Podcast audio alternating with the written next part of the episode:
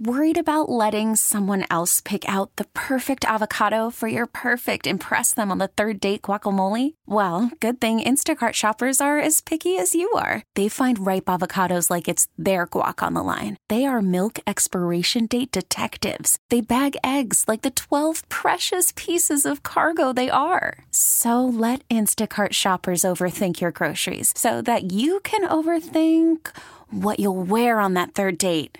Download the Instacart app to get free delivery on your first three orders while supplies last. Minimum $10 per order, additional term supply. Welcome to Ask the Expert North Texas. I'm David Rankin. And I'm Kristen Diaz. And we are joined by Christina Mintner. She is the Vice President of Population Health and Homes with Parkland Hospital.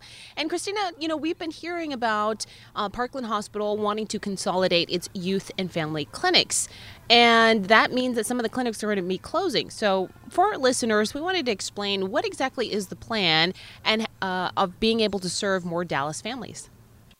Sure. So, what we did was we looked at the access to care that we were currently providing within DISD, and we realized that we really weren't providing the full access that a child needs. So children and adolescent need healthcare, you know, they get sick every day. And so we had clinics that were only open one to three days per week. And that really wasn't meeting the needs of the community. Why were these clinics only open one to two days a week? So when we originally started them, um, it was to put them in as many places as we could so that we could see as, as many students across that DISD. But in the end, we found out that based on feedback from our um, from our patients and the families that they really needed more regular care for their children. So just not as efficient as you were hoping it to be by moving to all these different locations. So now how is the consolidation is going how is that going to work? So we have 11 um, currently, we have 11 youth and family clinics, and we're consolidating them down to four in DISD. And these four clinics will be open five days a week. And so, what we looked at was which clinics were closer to other areas where we have a Parkland um, facility. So, the children where that live near the clinics that are going to be closed will be going to be transferred to one of our other sites. So, we're making sure that no child is left behind. And some of these uh, clinics are they further away for some families, and will will it make it a little more difficult for them to get to those new clinics? Well, again, that's what we made sure. We made sure that any of the clinics that we were closing, that there was something, there was a Parkland clinic within their community as well. So nobody will be left without care. You know, with kids, they could have all sorts of ailments. What kind of doctors uh, will be at these facilities? Is it just general practitioners, or will there be any specialties? We have general practitioners and pediatricians, and so we provide all the care that a child will need for their primary healthcare needs. What kinds of things do you see kids needing, especially in a, a hot summer?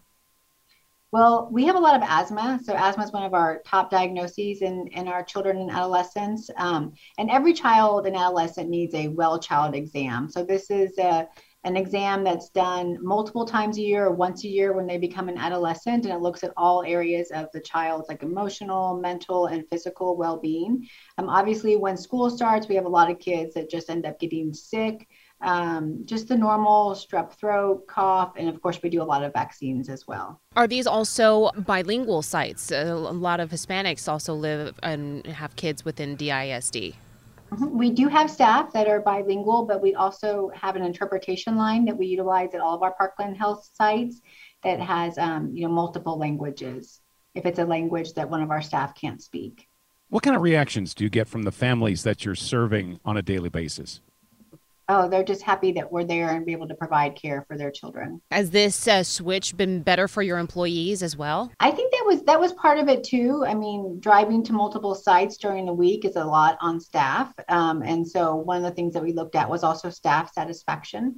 So, you know, not just what was best for the community, but also the staff and, you know, increasing the productivity and the access for the children when you consolidate from 11 down to four, is there a possibility that things might get a little crowded as far as appointments? There could be. Um, we haven't seen it yet. So we open on Monday, July 11th. We haven't seen it yet, but if that if were to come to that, then we would reassess and see if we needed to add more sites or more providers. When we talk about sites, are these um, building buildings that were other use and are now being occupied by Parkland, or these were already properties from Parkland that that people were familiar with? This is actually a collaboration with DISD, so this is their property on their campus. So it's really removing the barriers to care for the children and the families by providing this service and this clinic on school property. So you you made the choice to go down to these four separate areas, and there uh-huh. are they in really um, wide variety of places around the area as well? Yeah, they're spread out through Dallas County. So again, these are areas of need. Like when we looked at Parkland's community health needs assessment, we these are areas that were identified as need. And for our listeners, can you give us the rundown of the new locations? Sure. So the clinics that will be open five days a week include Adamson Youth and Family, Balch Springs Youth and Family, Fair Oaks Youth and Family, and Seagoville Youth and Family. Um, there's also other clinics that are um, going to be able to help as well for those that are closing? Sure. So we have um, one of our clinics, Redbird um, Health Center, that opened in September of last year. And so we had a youth and family that was pretty close to it. And so we are closing the youth and family Redbird, and those patients will transfer to our Redbird Health Center, which has a full pediatric office. Um, and so that's just one example of one of the clinics that's closing, but the patients will be transferring to one of our community health um, centers. Um, as school gears up, will you guys have any uh, partnerships in town with uh, trying to get families to, of course, get their vaccines, uh, possibly even COVID shots to the area? Yes, we have already started working on that. We always have walk in Wednesdays. So on Wednesdays, we do um, back to school vaccinations, not just at our youth and family, but also at our, our, our, at our health centers. And then we will also be doing some outreach events specifically within the community just for back to school.